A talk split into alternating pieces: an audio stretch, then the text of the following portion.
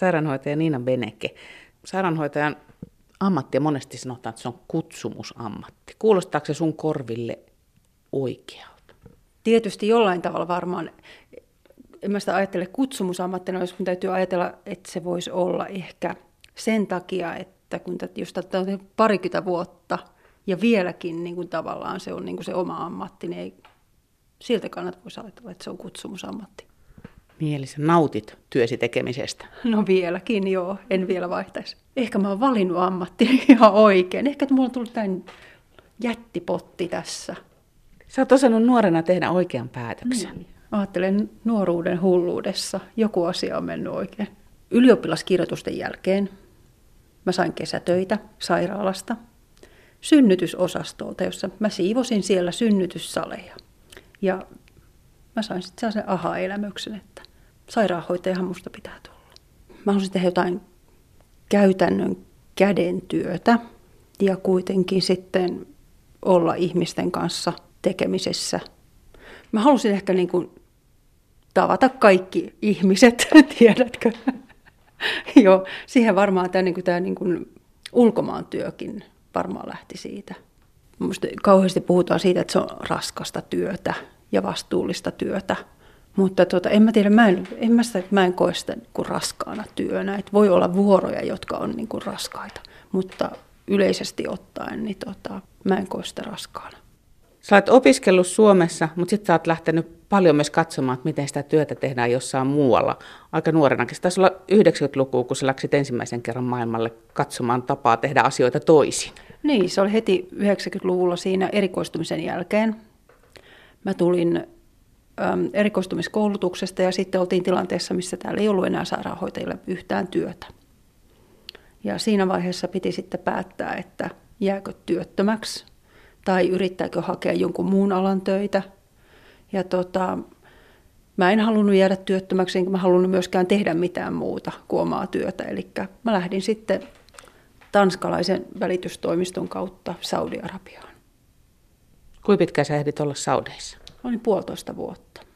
Aika pitkä komennus heti kättelyssä, siis viihdyit siellä. Joo, tosi hyvin viihdyin. Joo. No siellä jo sitten oppisit niin kuin tämän ihan, ihan uusi ulottuvuus on se, että kokonaan tehdä työtä vieraalla kielellä. Kokemus oli selvästi sulle miellyttävä, koska sitten mm. sä jatkoit keikkaamista sen jälkeen myöskin, että sulla on näitä tällaisia omasta tahdosta tehtyjä ulkomaankomennuksia mm. enemmänkin. Joo, silloin työttömyyshän jatkui sitten vielä sen jälkeen. Mä oon ollut sitten vuoden Lontoossa ja toisen vuoden sitten vielä Arabiemirikunnissa Dubaissa. Sitten sä olet myöskin tällainen komennuskeikkalainen. Mm-hmm. Mä en oikeastaan tiedä, mikä se virallinen termi, mitä käytetään, mutta puhutaan siis Suomen punaisen ristin keikkalaisista, jotka kutsuttaessa lähtevät maailmalle. Ja toi on muuten, tämä on vissiin viimeisin keikka, mistä sulla on tämä albumi tässä meidän nenän edessä. Siinä lukee Eru ja Jordan 2014. Jordan 2014. Tämä on viime keväältä. Mä avaan vähän tätä albumia, auta mua, kun mulla on tämä laite toisessa kädessä, niin vilkastaa vähän miltä täällä näyttää. Siis mä näen tässä valtavasti taivasta, valtavasti erämaata ja sitten siinä on tällaisia erämaan täyttänä tällaisia valkoisia parakkeja. Valkoiset parakit on pakolaisten asuntoja. Ja tämä on Asrakin pakolaisleiri Syyrian pakolaisille Jordanian puolella.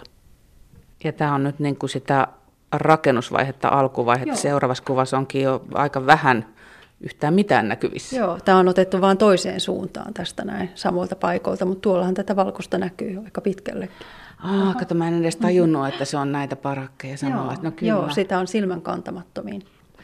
Sä oot, no siinähän sä hymyiletkin arabian kielisten tekstien alla. Siinä lukee, että Irakin on 245 kilometriä, Saudi-Arabian 65 ja Azrak, joo. Azrak 15 joo. Tämä oli viimeisin komennus. Sä oot ehtinyt käydä vähän siellä sun täällä. Joo, onkohan kymmenkunta kertaa varmaan ainakin on lähtenyt. Että. Ja tämäkin komennus on semmoinen, että vaikka SPR on se, joka kutsun sulle lähettää, niin mm-hmm. sä oot ilmeisesti kuitenkin enemmän sitten niin kuin kansainvälisen punaisen ristin kanssa komentosuhteessa.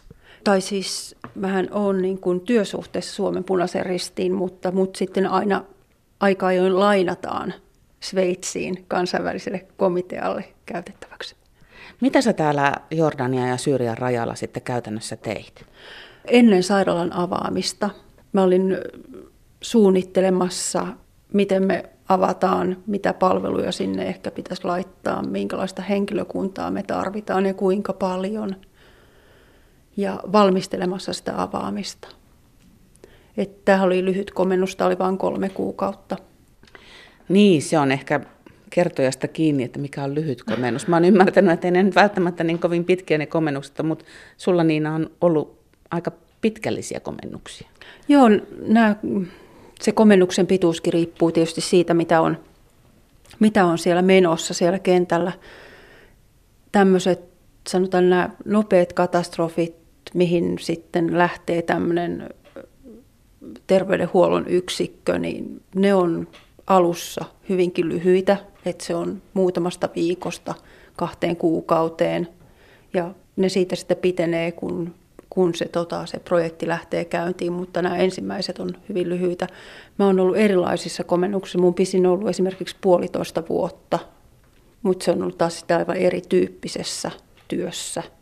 Puolitoista vuotta kuulostaa kyllä tosi pitkälle ajalle. Sehän tarkoittaa, että sä joudut jo kotiutumaan sinne asemamaahan jollakin mm. lailla tekemään niin kuin oman jalansijan, oman pesän sinne. Joo, ilman muuta. Kyllä se niin kuin ihan puolen vuoden komennuksellakin, niin kyllä, kyllä se tulee tehtyä se semmoinen oma olo sinne ja omat jutut, pieni koti. Sairaanhoitaja Niina Beneke. Silloin kun sä läksit ensimmäiselle tällaiselle SPRn keikalle, mm. mihin sua pyydettiin? Öm, ensimmäinen keikka oli Keniassa. Kenian ja Sudanin rajalla punaisella ristillä oli iso kirurginen sairaala Sudanin sodassa haavoittuneille. Ja mä olin siellä puoli vuotta. Kuinka pitkään mietit silloin, kun sulta kysyttiin halukkuutta? Sunhan on täytynyt käydä siis joku kurssitus jo etukäteen, Joo, eli kyllä. tavallaan olet ilmoittanut olevasi kiinnostunut aiheesta Joo, jo. Kyllä. Ei mun tarvinnut sitä miettiä, kun mä olin sitä odottanut hirveästi, että mä pääsen. Kuinka pitkä aika oli koulutuksesta siihen, että sä läksit keikalle? Olisiko ollut vuoden verran. No miksi lähdit tällaiseen koulutukseen? Mikä niissä niin kuin kiinnosti? Varmaan se, että mä oon aina ollut siis kiinnostunut maailman tapahtumista, mitä, mitä meidän maailmassa tapahtuu ja mitä ihmiset täällä tekee, miten ihmiset elää. Musta on suorastaan kiehtovaa se, että, että kun mä oon opiskellut jonkun ammatin, niin mä oikeastaan mä voin tehdä sitä ihan missä vaan. Ja se on aika lailla samanlaista kuitenkin. Niin, perusperiaatteet mm, toimii maasta on. toiseen, että se fasiliteetit ja se varustetaso no, voi olla no, erilainen. Näyttää erilaiselta, mutta se kuitenkin sen työn olemus on, siis se perusolemus, se on sama. Helpostihan voisi ajatella, että tässäkin olisi äm, sellaisesta sisar kutsumuksesta kyse, että haluan tehdä mahdollisimman paljon hyvää kaikille ihmisille. Se ei varmaan ole kokonaan pois tästä ajatuksesta, mutta sulla on siis selvästi tämmöinen palava uteliaisuus, joka ajaa sua maailmalle. Ei se varmaan aja, mutta se on kuitenkin semmoinen, se on varmaan se, niin että jos ei sitä olisi, niin tuskin sitä olisi kuitenkaan niin, kuin, niin hanakasti lähtenytkään. Mm. Sä oot tullut monessa paikassa, siis äh, nimenomaan punaisen ristin kautta, siis aloitit Keniasta, Kenian jälkeen sitten Itä-Timor itsenäistyi ja siellä mä olin puoli vuotta. Se oli myös sairaalaprojekti. Sieltä mä menin sitten Etelä-Sudaniin, jossa mä olin vuoden. Eli nämä on tosi pitkäkestoisia ollut nämä sun keikat. Joo, ja sitten vieläkin taitaa olla edelleen näitä sotaa käyviä alueita, missä sä oot ollut. Ää, joo, Liberiassa oli myös sairaalaprojekti sodan aikana ja, tota, ja sittenhän tapahtui Darfurin kriisi sen jälkeen ja, ja siellä mä oon ollut sitten useamman kerran. Sä oot ollut tosi vaikeilla mm. alueilla monta kertaa, niin onko sä huomannut, että sun, sun oma ajattelu on jotenkin muuttunut? Ootko, ootko sä kyynisempi esimerkiksi kuin nuorempana? En mä varmaan, en mä halua ajatella, että mä kyynisempi on, mutta kyllä mä niin kuin tosi realistisesti katson maailmaa. Konkretiasta, silloin kun punainen risti lähestyy sua, mikä on se aikahaarukka, mihin mennessä sun pitää päätös tehdä ja kamat pakata? Kyllä sieltä tulee, sieltä tulee tämmöinen ennakoiva viesti, että reservissä olijoille, että näin on tapahtunut ja on mahdollista, että meiltä lähtee sitten terveydenhuollon yksikkö Ja siinä vaiheessa sitten varmasti minä ja kollegat otetaan jo selvää kotona työpaikalla, että voidaanko me lähteä ja sitten se tulee se kutsu sieltä, että tota, kyllä siinä se muutama päivä menee. Ehdit pakata laut ja miettiä, Joo. että mitä kannattaa ottaa Joo. mukaan ja mitä ei. Kyllä. Jo. Kuis rutinoitunut pakkaja susta on tullut? Hyvin. Mä, mä yleensä viimeiseen mä pakkaan pöydälle ja pöydälle pinoja ja sitten aamulla sitten vedän ne kassiin siitä ja sitten menoksi. Kelaatko ollenkaan esimerkiksi sitä, että, että onko joku maa sellainen, että sä mietit oman turvallisuuden kannalta sitä, että uskallatko se lähteä sinne? No kyllähän sitäkin ilman muuta miettii. Ja mä luulen, että varmaan poikkeukset. Mä luulen, että aika moni meidän delegaatti on kuitenkin niin kuin maailman asioista sillä tavalla. Mä luulen, että me luetaan uutisia vähän eri silmällä sen jälkeen, kun me ollaan ryhdytty tähän. Et siinä vaiheessa, kun tulee pyyntö johonkin, niin mä luulen, että aika moni kuitenkin on jo selvillä siitä, mitä, mitä jossain maailmankolkassa todella niin kuin tapahtuu. No luonnonkatastrofit on tietysti yllätyksiä, mutta siis tämmöisten niin kuin muiden tilanteiden, kun nehän kehittyy. Niin, eli sä periaatteessa tiedät niin. jo, että, että ketkä on esimerkiksi vastapuolina alueella. Ja... Melkein, joo, mm. melkein niistä on sitten jo lukenut, kuullut. En mä nyt sillä tavalla niin kuin kriisien perässä googlaile, mutta tota, siis luen, kuuntelen, katson uutiset monelta eri taholta ja sillä tavalla niin kuin ihan eri tavalla kuin mitä mä oon ennen tehnyt. Niina, silloin kun sä meet johonkin maailman kriisipesäkkeisiin, ja tilannehan voi olla, siis ihmiset voi olla hyvinkin huonossa kunnossa, jota tuodaan sun eteen hoidettaviksi.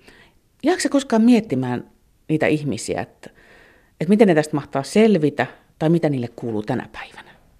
Ei, mä luulen, että poikkeuksetta en jää miettimään, koska se mitä mä teen, se on mun ammatti, että mä en voi niin kuin henkilökohtaisesti olla niiden asioissa. Sehän loppuviimeksi olisi aivan musertavaa ihmiselle, että jos mä surisin jokaista erikseen.